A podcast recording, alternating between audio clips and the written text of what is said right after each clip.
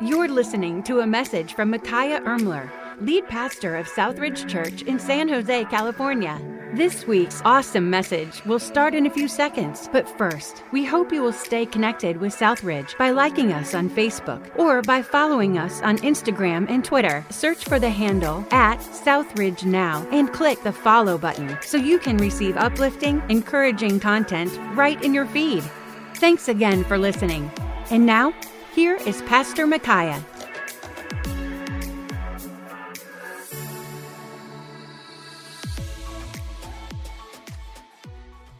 Good evening, Southridge. Thank you for joining us tonight. Whether you're joining us online or in person, we're so glad to have you here. I love that part. You take what the enemy meant for evil and you turn it for good. And I'm so glad we get to take that promise that God will turn it for good.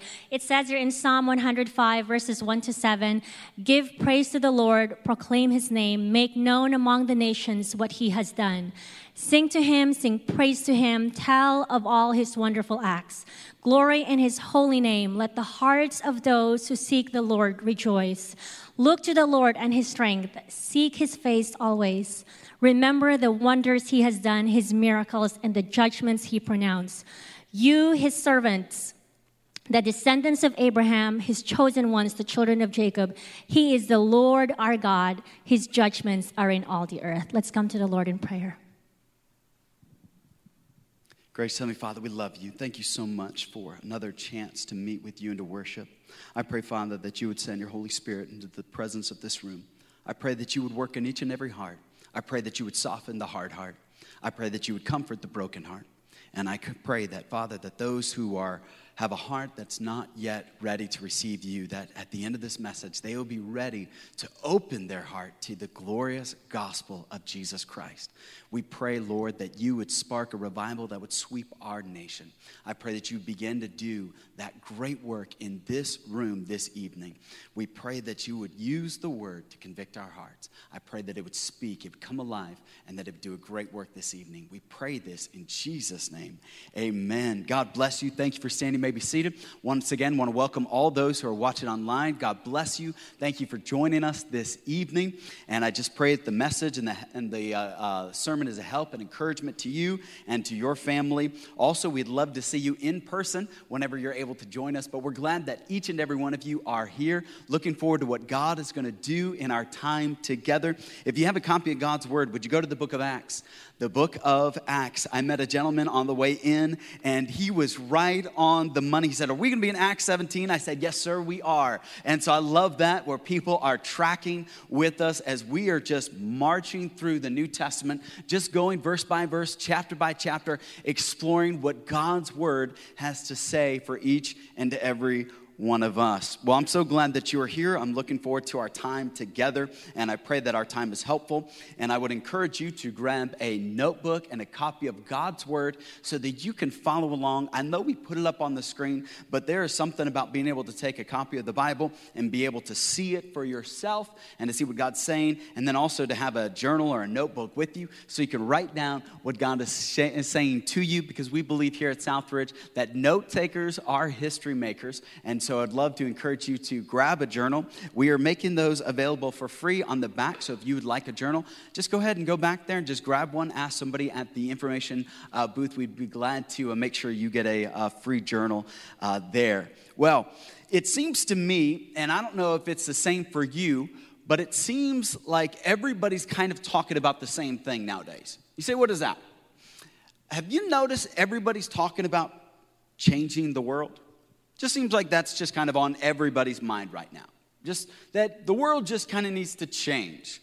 And I don't know if you felt like that, and it just kind of seems like that's on everybody's mind, that the world just needs to change. And maybe you've even thought, well, the world is changing, and maybe you think it's for the worse, maybe you think it's for the better, but it just seems like everybody's kind of in this mode of changing the world. And it just seems like that's on a lot of people's mind. Even as you turn on the news station, as you turn on things, you just see that the world is talking about changing. And oftentimes you could see that many people would say, yes, the world needs to change, and we need to change the world with racial reconciliation. That's been a common one. Another one has been, oh, we need to change the world politically. We need to change it financially. We need to change the world with our systems, with our uh, government. We need to change the world. It just seems like everybody's talking about changing the world. But what's amazing to me is that when it comes to changing the world, uh, oftentimes people will ask that question. We need to change the world. And if you would have asked me in my 20s, hey, what do you think about changing the world? I may have shared some illustration that I think many of you have heard about a man who was at the beach and the beach was covered with starfish. And uh, he started to throw the starfish in the water. Somebody else came along and said, Sir, why are you throwing starfish into the ocean? Uh, you're never going to uh, make a difference in all of these. And then with that, he picks up a starfish and throws it in and said, Well, I made a difference in in that person and, and you know try to move you with that rousing illustration that we've all heard uh, from a long time. We've heard about making a difference in starfish. And then on the way home you'd be like but i think there's bigger things to worry about than starfish you know? Or you might be picking the story apart like well why did the guy you know not help him throw starfish in the ocean? And it's not a great illustration about changing the world. And uh, i find that when it comes to changing the world we, we're in agreement that the world needs to change we're just not in agreement on what needs to change. And it seems to me that even in the church, there's not consensus on changing the world. That even the church is divided about what we need to change and what we need to focus on. And if I were to go around the room and pass around the mic, I think we would all have a different area where we feel like this is how we would change the world or this is what we need to change. And there's so many varying opinions about it. And so, especially when you ask people how to change the world, everybody will tell you what needs to change. But the thing I've noticed is nobody will tell you how to change the world. Everybody will tell you needs to change. And then you just almost want to get them to stop and say, okay, well, how would we go about doing that? And then they'll try and give you some sort of an answer. And then people would even ask the church, well, how would we change the world? And they come to the church, and then the church, we start to fumble and we start to make up stuff. And you can tell they're just rambling, right? Like just trying to fill in time, just trying to wear out the clock, dodge the question, or something like that. And then I began to think about it this week. The church, when it comes to changing the world, should have this thing trademarked, shouldn't we? I mean, the church should be the ones where we should know exactly what needs to change and how to change it and then be doing it. Like, I mean, I'm, I'm kind of amazed because as you study the book of Acts, that's all they were doing was changing the world. And yet, you and I, every May and June, we go to all these graduations, and all these graduations and all these graduates are all talking about the exact same thing as a 17 or 18 year old or a 22 year old about to graduate either high school or college. They're all like, now, class, let's go and change the world. Three years later, they're still at Starbucks. You're like, what happened to changing the world? You can't even make my change my order. You got this wrong. That's about the only thing you can change. And it's amazing too because we look at the church and the church should have this thing on lock. We should know exactly how to change the world. But yet, here the church is. And is the world changing for the better? Many of us look around and we say no. Many of us look around and we're discouraged by how little the church is actually doing. Even though, when it comes to changing the world, everybody has a famous quote, everybody has input. You can ask Steve Jobs, he'll tell you how to change the world. You can ask Oprah, she has a quote on how, how to change the world. You can ask Yoko Ono, she had a quote on how to change the world. You can ask Gandhi, he had a quote on how to change the world.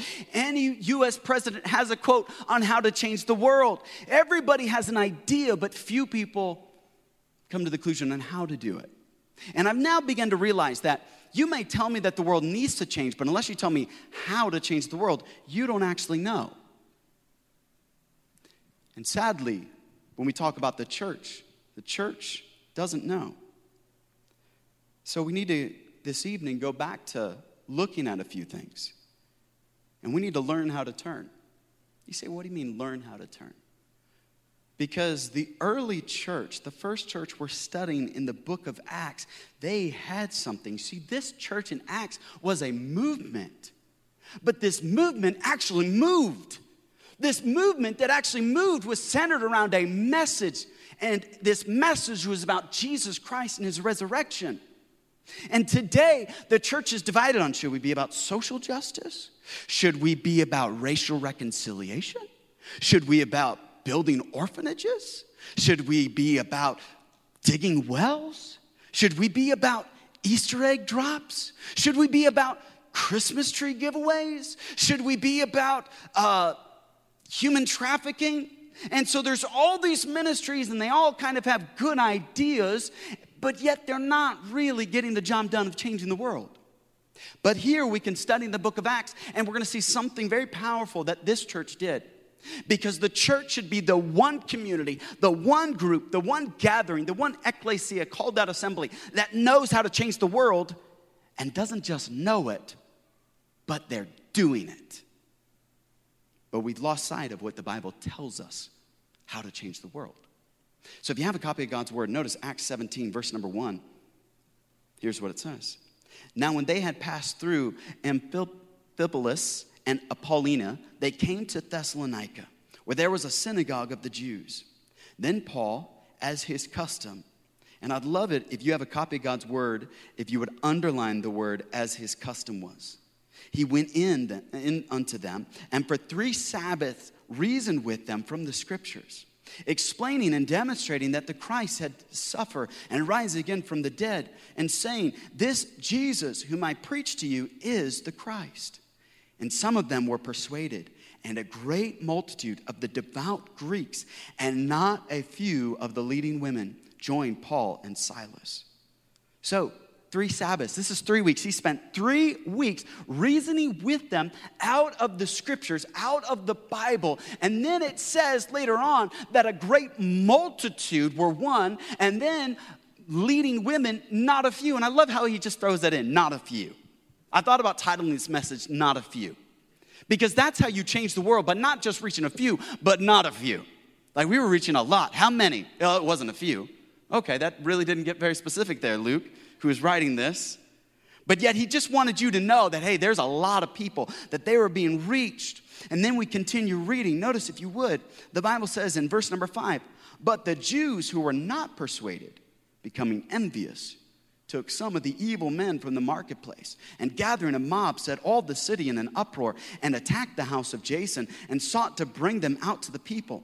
But when they did not find them, they dragged Jason and some brethren to the rulers of the city, crying out, These who have turned the world upside down have come here too. It took them from Acts chapter number three to Acts chapter number 10 to have a rep, a reputation. What was their reputation? Oh, those are the social justice people over there. Oh, those are the guys that go to Africa and dig wells over there. Oh, those are the guys that drop eggs from a hot air balloon over there. Oh, those are the guys that do the backpack. Oh, those are the guys that are all about human trafficking. All those are good things, not bad things. But that's not what they said about this group. What did they say about this group? They said this group has turned the world upside down. And they meant it as not a compliment, but they meant it as something that was more of a critique that, hey, the world was fine until they showed up and they messed everything up. And can I tell you, there's a lot of people that actually think the world's fine. They actually like that Portland's on fire. It's crazy. Yeah, I just, it blows my mind. They're like, this is a summer of love. It's great. Don't you just love it? But my house is on fire. I don't love it. But here, these people, there's certain people, they're out there, and they just think, man, no, this is the world's actually getting better, not worse. But you and I were stepping back, we're saying, what do you mean better? But here, this group, their indictment is something that I wish could be said about us. Oh, here come those people from Southridge. They're gonna they're to turn the world upside down. Now, this is not a throwaway statement, church. I need you to understand that across Rome, the church has been around for just a few short years, okay? The church is less than five years old by the time we get to Acts 17. And something has broken out across the Roman Empire, okay? Rome was the empire that controlled the entire known world in that time. And at that day, there was an uproar that was made. And it was because Christians, what were these Christians doing? Were they burning houses? Were they marching in the street? Were they taking and ransacking businesses? No, that's not what they were doing. What happened was Romans now and Greeks and Jews are being converted. Their previous wicked lifestyles, they're not doing anymore. They're not worshiping the false gods. They're not buying false gods. So the idol industry's tanking. The industry where they would offer the meat to the idols, that industry was tanking. So everybody's like, what's going on? Things are changing. And so the people that don't know Jesus saying the world is just turned upside down. And quite a literal translation of turned upside down, its literal translation means things were topsy turvy. That's, that's quite literally what the writer Luke is trying to say. He's saying everything just seemed out of whack if you were not a Christian. But if you're a Christian, you knew exactly what Jesus was doing. He was turning things not upside down, but right side up. That God was coming in and He's correcting things. You see, the early church knew how to change things, they knew how to bring about change. And even the entire world took notice. Verse 7 Jason had harbored them, and these are all acting contrary to the decree of Caesar, saying, There is another king. His name is Jesus. I love it when evil people even recognize that Jesus is a king, because I know a lot of Christians who don't recognize Jesus as a king. Because your life is evidence of the fact that you don't believe that Jesus is a king, meaning supreme authority over your life. You see, you're saying, Pastor, I believe I should run my life. You running your life is actually leading to you ruining your life. Let's just be honest. Because many of us do not have the maturity to actually run our life according to biblical principles. Many of us are deciding to do what we want to do that is contrary to the Word of God as our authority, as our example. And so we are now seeing people here that don't even know the name of Jesus are saying Jesus is king, but yet Christians aren't even willing to say that Jesus is king. You're like, well, Kanye said it, so that kind of covers all of us. How about you say it? How about you agree that he's your king? How about you stop letting somebody else say it and you finally get to the point where you're like, he's king, but guess what? He's not just a king, he's my king. Let's move from a king to my king, where I submit to his lordship that he can rule and reign over me, over my desires, over my future, over my family, over my marriage, over my city, over my church, because that's what a king, a king has his rule and reign over an area. We are his subjects, therefore subject to him. But yet, so many Christians have a hard time with that because we got that American spirit, you know, like, ah, nobody's gonna tell me what to do. Would you put on a seatbelt on your way here? Well, somebody did. You know, you and I, we need to simply look at Scripture and then see that and allow God's Word to start doing a work. Let's continue reading. The Word of God is good, it's powerful. And they were troubled, the crowd and the rulers of the city, when they heard these things. So when they had taken security from Jason and the rest, they let him go. Then the brethren immediately sent Paul and Silas away by night to Berea. When they arrived, they went into the synagogue of the Jews. I told you in verse number two, Paul had a custom. What was his custom? I go to the synagogue and I start preaching. He just had a custom. Here he is, another city, and now he's back to preaching. Verse number 11. And I love this. Once again, if you have a highlighter or something, underline, underline verse number 11. These were more fair minded than those in Thessalonica in that they received the word with all readiness and search the scriptures daily to find out whether these things be true. You say, why is that verse so important? Here's the great apostle Paul, the person that's going to write 13 books in the New Testament, the person that is the most influential character in the New Testament outside of Jesus Christ, is teaching the Bible. And these Christians in Berea, they said, we're hearing you, but we want to know for ourselves. We just want to verify what you're saying is true according to the Bible. When you turn on a TV preacher, a Spotify preacher, a YouTube preacher, get a Bible and verify if what he's saying is contrary or does it actually fit what the Bible is saying. Because there's a lot of people out there that'll lead you astray, make up a verse, twist a verse, pervert a verse. But here the Bereans decided hey, we know you're Paul, we know you're a disciple, we know you're writing the New Testament, but we just want to search the scripture for ourselves. That's never a bad thing that you walk out of a Sunday service at Southridge and you say, you know, I heard you, Pastor. I listened to that message, but you know, I'm going to do some study on myself. I'm not going to get bothered. I'm not going to get offended. And matter of fact, I may click my heels, I may jump, I may whoop, I may holler because anytime that you start studying the Word of God, it's going to be good for you. This week, I got to have lunch with one of our church family. And in this meeting, he told me that during this time he had had a down season. He decided to read through the Bible. And I was like, That's great, you're reading through the Bible. I was like, How much you read? He said, Oh, the whole New Testament. I said, That takes me about six months. You did it in about six weeks. He said, Yeah, I had a little bit extra time hand. And I got so excited. Because more people that are saying, I need God's word, I want God's word. Psalms 1 says, They shall be like a tree planted by the rivers of water that bringeth forth its fruit in its season. Its leaf also shall not wither, and whatsoever it doeth shall prosper. When we get into God's word, that's where prosperity follows you. So the more we have Christians who are like the Bereans, the stronger our church is, the stronger your marriages, the stronger your families are, the stronger our community is. So let's be a Berean. Hey, we're not even into the message. We're just reading God's word. Isn't it good? Man, I love it. We'll get to the message, hopefully. But I just love the fact that there they reasoned with them. Hey, parents, I love that word reason. It's the same word to dialogue. Do you reason out of the scriptures with your coworkers and your friends and your family why the scripture is true? Some of us are embarrassed by the scriptures. We're embarrassed to tell people that we go to church. We're shy to let people know. I talked with a pastor today. We were, uh, I just want to let you know, our church, we just want to help other pastors. Pastor Mike McClure and Calvary Chapel's helping us. We want to help other churches. So we have some equipment, and instead of selling it to them, I just said, you know what? I want to bless them and give it to them. Their church isn't open, and I started to talk to him, and he said, well, my church is just different. I said, don't make excuses for your church. Who's in charge of your church? Outside of God who's in charge? He said, Well, I am. I said, Okay, then lead the people.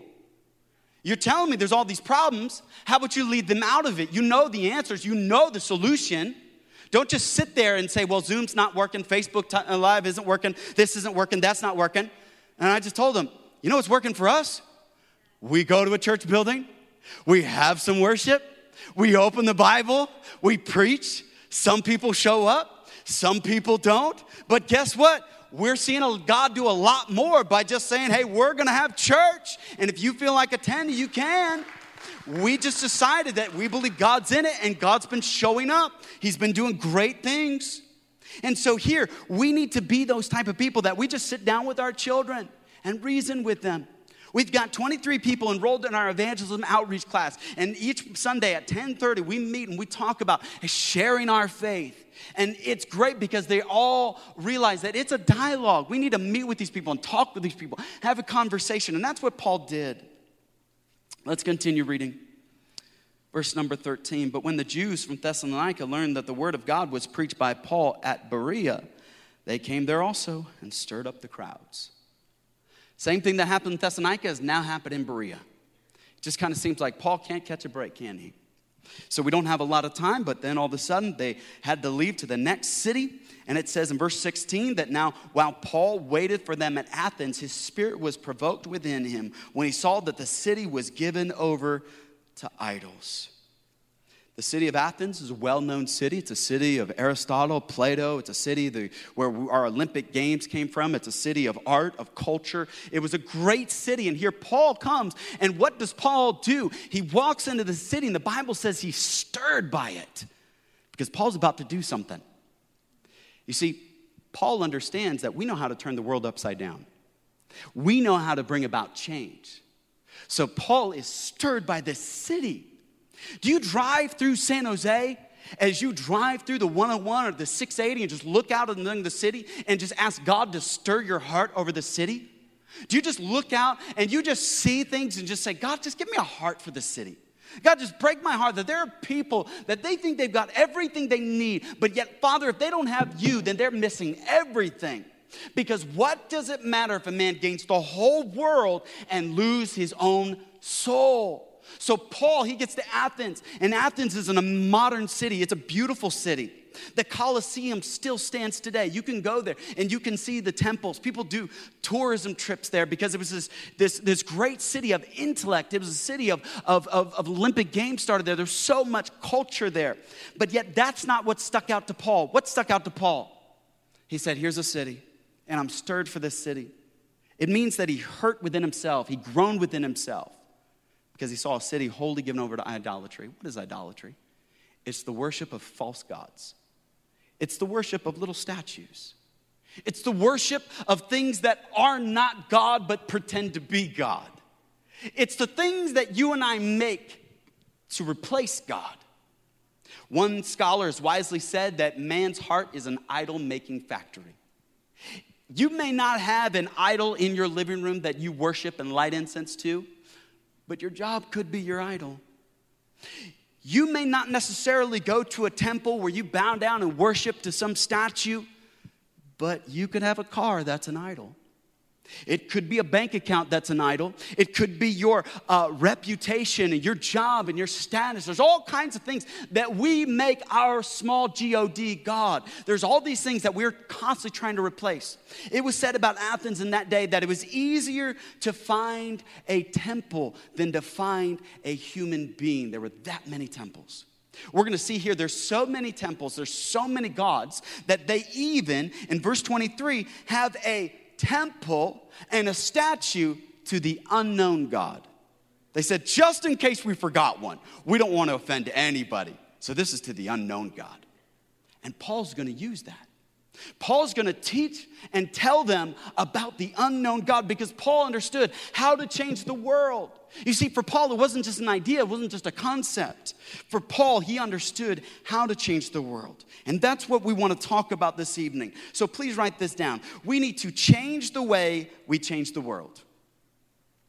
Because there's all kinds of ways that churches think about changing the world. And I've listed several that our church has tried and many other churches have tried. But I want to go back to verse number two. The Bible says, Now Paul, as his custom was, went to them and from the, um, for three Sabbath days reasoned with them from the scriptures. You see, Christianity has morphed into a movement that doesn't move. Anybody ever traveled to Europe? Can I see your hands? Lucky. I hope to go sometime. That must be nice. But when you go over to Europe, you know one of the tourist attractions is all the beautiful cathedrals that are now museums that you pay to go into, and they don't hold worship services. I went to the Middle East, and there, Europeans had built churches even in the Middle East. There's all these European churches all throughout the Middle East. They're beautiful. And our tour guide said, Hey, stand in the middle of this giant cathedral. And he said, Whisper. And he said, Look at the acoustics. They're so good, you can hear yourself wherever you might be in this giant cathedral. Isn't it amazing? And I was like, we paid to get into a church that's empty. You see, Christianity is the only movement that's lost its ability to move, it's lost its ability to change things. We've become stuck and stagnant. The church of Acts was a church that was moving. I said it a few weeks ago when it comes to the church moving, if we are persistent, we will get it, but we are consistent, we will keep it. The Apostle Paul said, I know how to see the world turned upside down. I know how to see things change. And it wasn't because he got into human trafficking to end that. It wasn't because he was into food pantry stuff, even though that's good. It wasn't because he was into helping and feeding the poor. It wasn't because he was into uh, helping with political issues, racial issues. No, what was his thing? The Bible says he went to the temple, as was his custom. Isn't that amazing? Paul did what all of us can do. Paul changed the world by simply saying, I preach. I go to the temple, I open my Bible, and I preach them Jesus. Not profound, not exaggerated. He just went there. And then Paul even wrote in 2 Timothy 4 2 preach the word, be in season, out of season, convince, rebuke, exhort with all long suffering and teaching. There's this idea that Christians back in the day, the reason they turned the world upside down is because everywhere they went, they just preached about Jesus. They just told people that Jesus is the life, the truth, and the way. No man comes into the Father but by him. You may think you have another way. You may think it's all different roads lead to the top, but understand that would be wrong. There's not many ways to God. There's only one way to God, and that is Jesus Christ and his death, his burial, and his resurrection. And that's what changed the world. And that's why the church should have this thing on lock. We should have it trademarked. We know how to do this. But yet, why aren't we changing the world? Because we won't have a custom like Paul that everywhere we go, we tell people about Jesus. You say, well, Pastor, that's just for the preachers. Silas is with him. This man by the name of James is with him. James went from a leading man in this city to a man who led other men to Christ. Any of us can be people that lead people to Jesus and tell people about Jesus. And that's how they turned the world upside down. It wasn't let's take up arms and let's start a revolution. What they instead, instead of taking up a sword, they picked up the Bible and they said, We're going to preach from these manuscripts and the scrolls that they did have. They, they, they reasoned with them from the scriptures that they did have. You see, Paul, it's amazing. He was stoned in chapter 14, he was beaten, put in jail in chapter 16, and now he's chased out of two other cities and none of it stops him from preaching about Jesus. You would think that after being stoned, beaten, put in jail, chased out of town, that you'd be like, I think God's telling me something that I need to go do something else. I think it's time to try another career, another industry. But it doesn't stop Paul. Because Paul just says, All right, next town. Today, they're talking about all these mass events are super spreaders. You ever heard that? Super spreaders. Oh, don't go to that rally. That'll be a super spreader. It's just gonna go everywhere. Oh, don't send your school, the kids to school. That'll just be a super spreader. But here's the deal I love the song we sang. What the enemy meant for evil, God turned it for good because Paul would have stayed in the cities that he was in, but because they chased him out, he just went to the next city and he started preaching some more, and more people got reached. He got chased out of that city, so he'd go to the next city and he would preach some more. You see, the Apostle Paul is a one trick pony. He just keeps telling people about Jesus everywhere he went. We go to a city, nobody he couldn't pronounce the name. He's like, hey, I'm just here to tell you about Jesus. They joke around about Paul, but instead of when he would come into a town, he would ask, What's the prison like? Not the hotels, because he knew he'd be in a prison. Paul just knew, All right, here I go. Just gonna find me a prison ministry, just gonna, just gonna preach Jesus. He said the question was not why would he stop, but what would keep Paul from stopping? This man was driven. We need Christians to say, hey, I'm just gonna keep telling people about Jesus. I think our coworkers should see us coming and be like, oh no, they're gonna tell us about Jesus. Because your coworkers see you and they're like, oh no, I have to hear about the Raiders. Oh no, I have to hear about the A's. Oh no, I have to hear about his scoliosis. I don't know. Oh no, I have to hear about his grandchild. Oh no, I have to hear about his camping trip. Oh no, I have to hear about his new car. Oh, I have to hear about his vacation. They're saying that about us. Why don't they say it? Oh no, here they come. They're going to tell me about Jesus.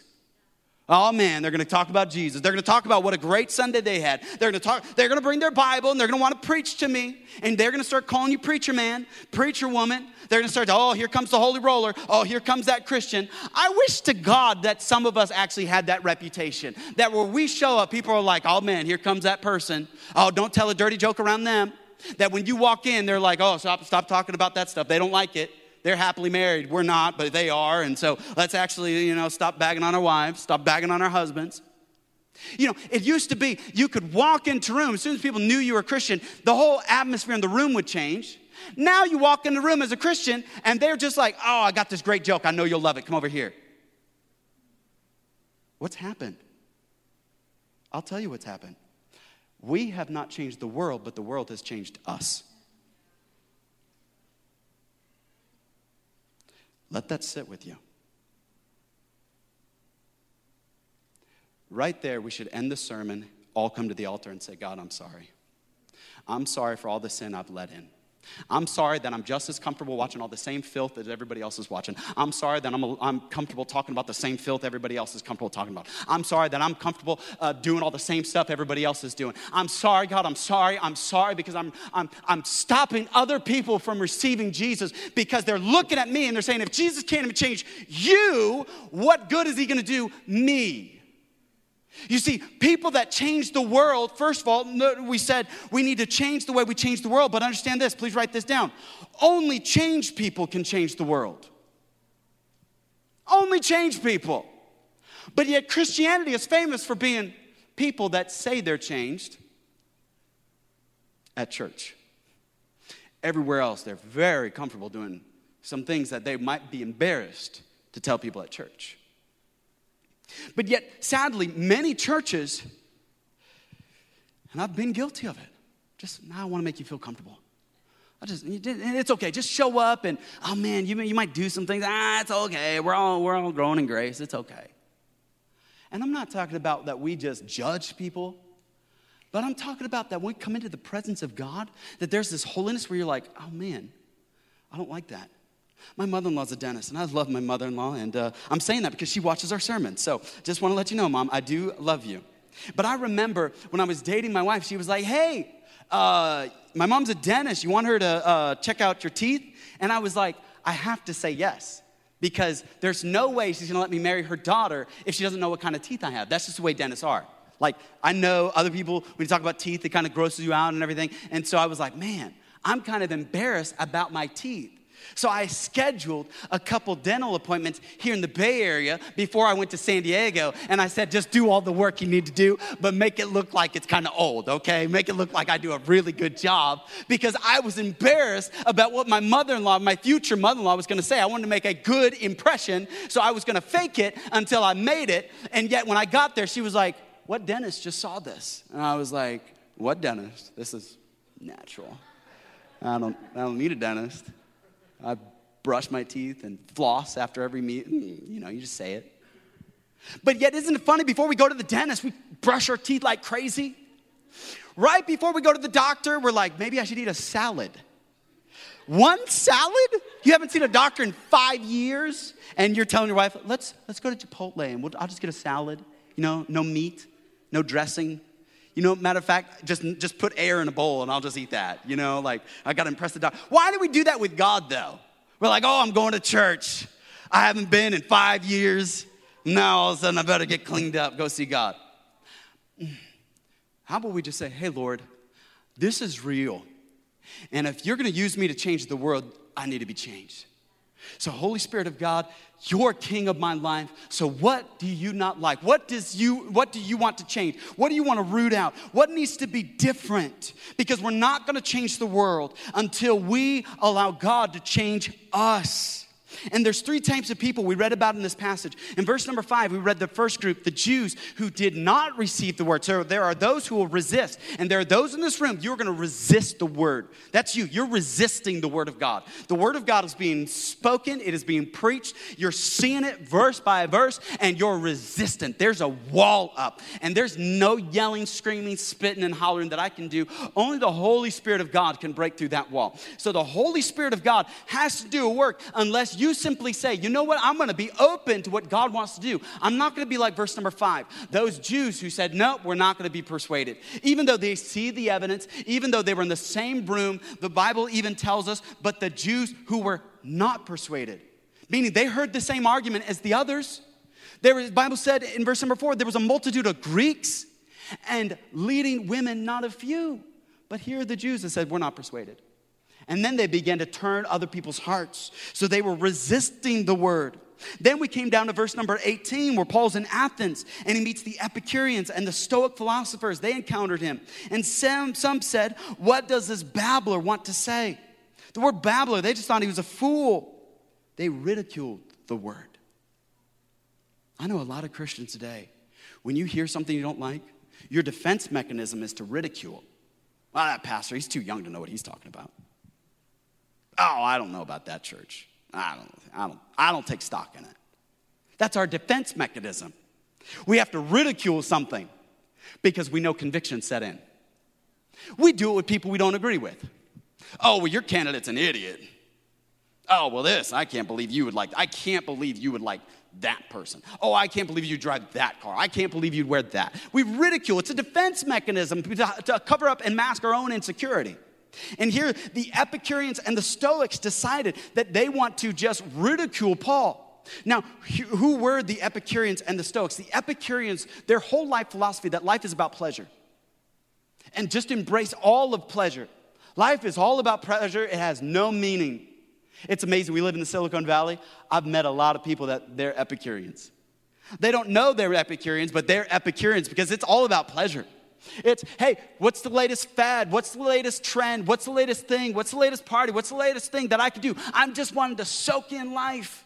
I just want to take it all in, give it all to me. All the parties, everything I can get involved in, anything I want, just give it to me. That's the Epicureans. They were all about just embracing life. And then there were the Stoics. The Stoics, they taught a different philosophy. They were all about enduring life, that life is just pain. They had more of a fatalistic view of life that there's nothing after this life. It doesn't matter. Whatever you do does not matter. We would call this in modern days relativism. What's true for you is true for you. It may not be true for me. It's all, and, and it all doesn't matter. We just evolved from primordial ooze. There's no creator. We're an accident. We're just evolved from animals. No wonder we're starting to act more like animals. We're just going back into what we are. No wonder. Just, it's all fatalistic. It's just, it's all just nothing. I don't remember anything before I was born. I'm not going to remember anything after I die. It's all fatalistic. That was the Stoics. And Paul is going to reach to these people. The Stoics and the Epicureans, they were the leading philosophers, the leading groups of their day. And the Bible says that Paul's heart was stirred toward them. People who ridiculed him, his heart was moved towards them. I talked with a person right before the service. They said, I offered to pray with somebody and they ridiculed me. And I said, That problem, that person needs your prayer the most. The person that pushes you away, they need it the most.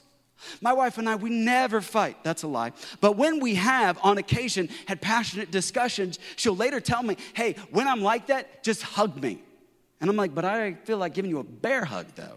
I just, I, I, I might hug too much be in jail. You know, just hug. I don't know. And she was like, no, no, no, I just need a good hug. And I was like, oh, you just don't, don't feel like doing that. Just, oh, yes, I love you. We're having a great, great time. But it's true. The people that push away God, push away church, they need it the most. But yet the Christian says, oh, it didn't work. They didn't want it. They rejected it, and I'll, I'll leave them alone. You have that coworker, you have that relative, you have that friend, and that friend needs Jesus more than ever.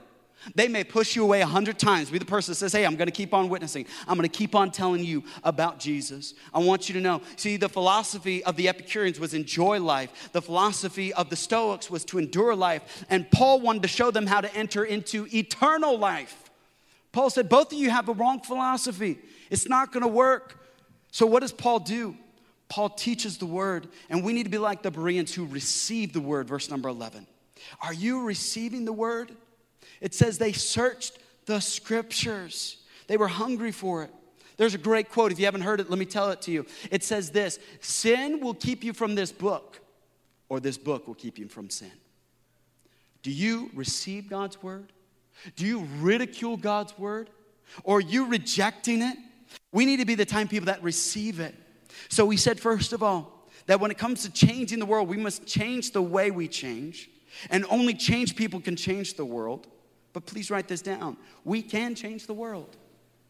You see, the church needs to get back to understanding that we know how to change the world. It's preaching Jesus. There's nothing else to preach. There's nothing worth more than telling people about Jesus. He's the pearl of great price. That's what he is. He is the one who sold all that he had to buy a field where the pearl was there, selling everything. That is Jesus. He's the ultimate prize, He's the ultimate one. Jesus is the greatest treasure. He is more than just our constant hope. He is more than just our joy. Jesus is everything. And he means everything to us. But yet, Christians, we've gotten to this point where we just claim the name of Jesus, and Jesus is more of a derogatory word. It's more of you stub your toe, oh, Jesus. Or maybe it's something like you need help, oh, Jesus. Or it's something where you're excited, oh, Jesus. It's sad that that's what he's turned into an explanative instead of understanding that no, Jesus is everything. That when I say Jesus, I love him and I know he loves me. And that's what we need to get back to is where we understand how to change the world. But I love when Paul gets to Athens, uh, Silas and Timothy weren't there. Paul doesn't wait for reinforcements. His heart was moved. He needed to tell these people about Jesus. Has your heart ever been so moved you just had to tell somebody about Jesus? But the reason I think why Christians don't tell us about Jesus is probably the same reason why the Athenians didn't know about Jesus. You say, what was that? Because the Athenians had a statue and they had a temple to the unknown God. I'm not so much concerned about making sure every creature knows God. I am now more concerned that every Christian know God. Because I actually think there are many Christians who don't know God. You've made up your own idea what God is. Someone has wisely said, God created man, and man has been recreating God in his own image. And we've just created what we think God is. And I'm not concerned by those that don't know Jesus that are creating their own God. I'm concerned by the Christians that are. Some of the stuff I hear Christians say that, oh, God accepts certain things, or He's okay with this, or God acts like this, or God wouldn't do that. And I'm saying that's not the God of the Bible. You see, we need to get back to knowing who God is because He's the one that gives us the power and the strength to make things happen. He's the one that we can plug into. There's a great verse in the book of Job And the uh, man who was counseling Job said this in Job 36, verse 26. He said, Behold, God is great, and we do not know him. What an indictment. I feel like that's where the modern church is. We're all saying God is great, and we even sing this song How great is our God? How great is our God? I don't know the rest of the song, I only know those two words, and we just sing, How great is our God? But we don't actually know God. We don't know that He's great. We just know to sing it, we just know to clap, but we don't really know that God is great. As a matter of fact, we've never even tested, we've never allowed ourselves to get to the point where we need Him to be great. And yet, how can you change the world apart from God? You see, we need to know God. But when you teach a message about Christians knowing God, they just kind of naturally assume, well, I know God. No, you know about God, but you don't know God. You know about me, but you don't know me. You know about people, but you don't know people. You see, you can spout facts, you can tell me details, but do you truly know God on an intimate basis? Do you know Him deeply? Do you spend that time with Him? Do you want to soak in and be with God? You see, as Christians, we're disconnected from God. Yesterday, I needed to change the light. My wife told me the driveway light, the motion sensor, that light wasn't working. And so I decided to grab my tool belt, get my tools. My tools are so clean and shiny because I never use them. So they're always like perfect. I'm like, I'm gonna use my tools today. Wipe off the dust. My tools are very pretty. I have very pretty tools. I rarely get to use my tools. So I was all excited. Yes, I'm gonna reuse, reuse my tools. So I got my ladder, and then my neighbor came out to watch. Like, I was like, don't do that. That's mean, man. Because he knows I'm, when it comes to tools, I'm working on it you know? And so he's just staring at me. And so I changed the light. I was all excited. I changed that light. I got it all hooked up. And there's a little button on the bottom of the light to test it, to make sure it's working. Because I was like, I'm gonna install this light. And I got all installed and I hit the test button and the light didn't light up. And I was like, that's weird. I don't know why it didn't light up. But I have another shiny tool that I never use. And it's this little thing that checks that there's an electrical current running through things. I can push it into outlets and it'll a little light will go off and it'll make a sound and I just stick it in there and it's great. And then I took that little tool and I went up to the wire that the light was connected to and nothing. There's no current passing through the wire. My previous light wasn't broken. It's not connected to the source of power. There's nothing wrong with the light. There's just no power. You know what I did though? I stepped back and I was like, but I like the light. It's a new light.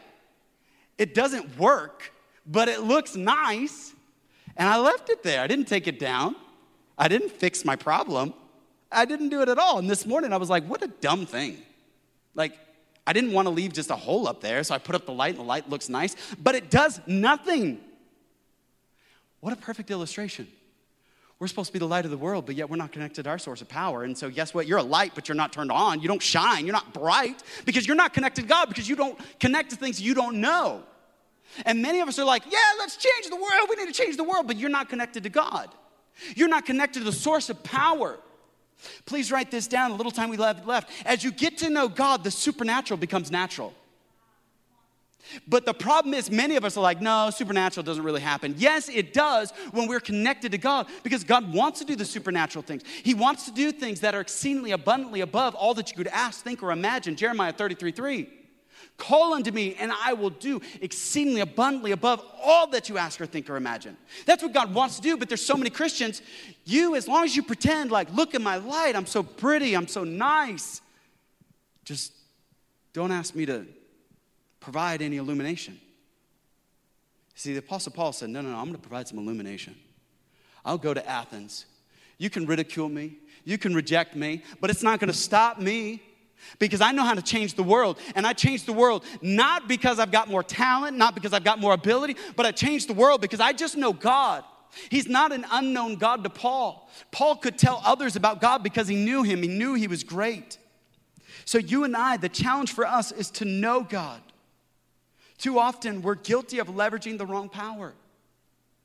I told my pastor friend over lunch, I said, Hey man, I'm just giving this stuff away. He's like, Well, this is good stuff. I said, Yeah, but uh, I'm, I'm tired of relying on them. He said, What do you mean? Yeah, I said, you go to church today, and man, they're really big on how's the worship, how's the sound and lights and the smoke and mirrors. I mean, it's just a great performance. It's better than a concert, and it's free. You say $70, and you don't have to wait in that annoying parking at the shoreline for two hours to get onto the freeway. So people will show up to worship and be like, man, that was great worship. But they don't have a, really any change. And I said, we make such a big deal out of that. I said, we make such a big deal about all the technology and all the cool things. And how can we all and wow and ooh and ah people? I said, you know what? It became for me a crutch. Instead of just begging for God to move, and if He didn't move, well, guess what? It ain't gonna work, God because I got nothing else to fall back. It's you and nothing else. Yes, we're gonna sing to the best of our ability, but guess what? We're not relying on the worship. Yes, we're going to greet people with the best of our ability, but we're not relying on our greeters. Yes, we're going to do the best we can with technology, the best we can. But what we are relying on is people that say, we are like the Bereans and we want to know God. We want to be in His Word and we want to see what God will do through us. We want to, we want to just point people and say, when they look at our church, they'd be like, what? How did God do that? And we just said, you know what? We just started praying. We just started preaching the Bible. We just started telling people about Jesus. And all of a sudden, God just began to do some stuff. Too often you can go to a church and you're like, man, that was a great show. I just don't know if Jesus was there. I mean, it was packed, but I just don't know if Jesus was there. And that's the saddest indictment because we have buildings filled with people, but yet we don't actually change anything. We're stuck in the same habits, the same routines. We never see victory over our sinful habits. We never see victory in our lives. We become these casual, half hearted, half committed Christians that are kind of in, kind of out, depending on our moods. We're up, we're down. We're just kind of like, oh, whatever. I may go to this church. I may go to that church. I may attend church. I may not attend church. God just loves me. He just cares about me. If you get saved, that's fine. I don't really know if there's a hell. I, I, it's all just kind of whatever. Instead, what we need are some people that simply say, you know what? It's just old school, back to the Bible. If God's word's working, He's working. If God's convicting, He's convicting. Because what we need nowadays is people that no longer leverage all these things to kind of make up for what God is doing. There's an Old Testament story about a priest who was coming in and they were supposed to bring special fire to light up the altar. And this fire was a special fire that they would get. You couldn't just go to make a bonfire and take that fire and light up the altar. It had to be a special fire. But this priest decided to go get his own fire. And God struck, struck him down dead because why? Because he brought a strange fire. He brought a power that was not what God wanted. You say, that's harsh. That's, that's terrible. Why would a loving God do that? You know, when somebody violates the rules, they violate the rules. When God was clear, like, hey, this is the way it needs to be done, we say, oh, I just can't accept that Old Testament God. Well, that same Old Testament God said, hey, I'm going to destroy the, the city of Nineveh. But then the king repented in dust and ashes, and God spared all 100,000 of his citizens, even though he sent Jonah there to wipe them out. So before we get all judgmental about one little passage, we need to see wait, the overarching character and nature of God. You see, Christians, this is, this is why we take a lot of time and painstaking time. This is why I tell you go to a life group, attend growth tracks, be a Berean, get in God's word. We're, we're, we're not here to impress you. I'm not here so that you could step back and be like, what a statesman, what a scholar of God's word. No, I'm just here to tell you God tells us what we need to do and we just follow it. And I love what Apostle Paul says because he's teaching in Athens. I'm going to wrap it up with this. And he says to the unknown God, and then he's going to tell him about this unknown God. And notice what he says, verse 24 God who made the world and everything in it, since he is Lord of heaven and earth, does not dwell in temple made by, with hands, nor is he worshiped with men's hands as though he needed anything. Isn't that amazing? God doesn't need anything. Think about that for a second. Every other world religion says, hey, you need to do this. And God says, I don't need anything. That's a real God. I don't need you to worship me. I don't need you to bring an offering. I'm, I have everything I need. says he's not a God that needs to be worshiped. And then he goes on, verse number 26, and he says, And he has made from one blood every nation of men to dwell on all the face of the earth. That verse alone wipes out any racism we might have. We're all from one blood. That should wipe out racism. And determine their pre appointed times and the boundaries of their dwellings, so that they should seek the Lord in hope that they might grope for him and find him, though he is not far from each one of us. That should comfort us that God is not far from us. Many of us feel like, oh, God's so far off. No, he's not far. Therefore, since we, the offering of God, we ought not to think that the divine nature is like gold or silver or stone, something shaped by art of men's devising. Truly, these times of ignorance God overlooked, but now commands all men everywhere to repent. Because he has appointed a day on which he will judge the world in righteousness by the man whom he ordained. He has given assurance of this to all by raising him from the dead. And when they heard of the resurrection of the dead, some mocked, while others said, We will hear you again on the matter. And the last verse of chapter 17 says, However, some men joined him and believed. Among them, Dionysius the Areopagite, a woman named Damaris, and others with him. I don't know if you caught it, but Paul just went back to his custom. He said, It's all about Jesus. Jesus says, You just need to repent. That's it. And there we have two people that we know. There's just a few. Just a few. And that's how we begin to change the world. Just a few. You see, church, we need to get back to understanding that we don't just gather here just so we can just take in. No, we're here to change the world. When Christians are ignited with a passion to tell others about Jesus, to tell others that there is life beyond this life. More important, to tell people what Paul told the Athenians that there is a judgment coming, and we all will stand before the judgment seat of Christ and we're all going to be judged. For the Bible says, For the wages of sin is death, but the gift of God is eternal life. The wages of sin is death. What is a wage? It's what you earn, it's what you receive from what you've done. Your life has earned you a wage, and the penalty of that wage is death. Not just the death in this life, but an eternal death. What is that death? It's separation from God.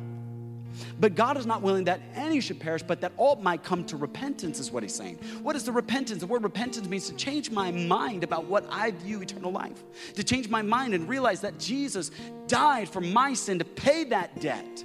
The debt has been paid for me.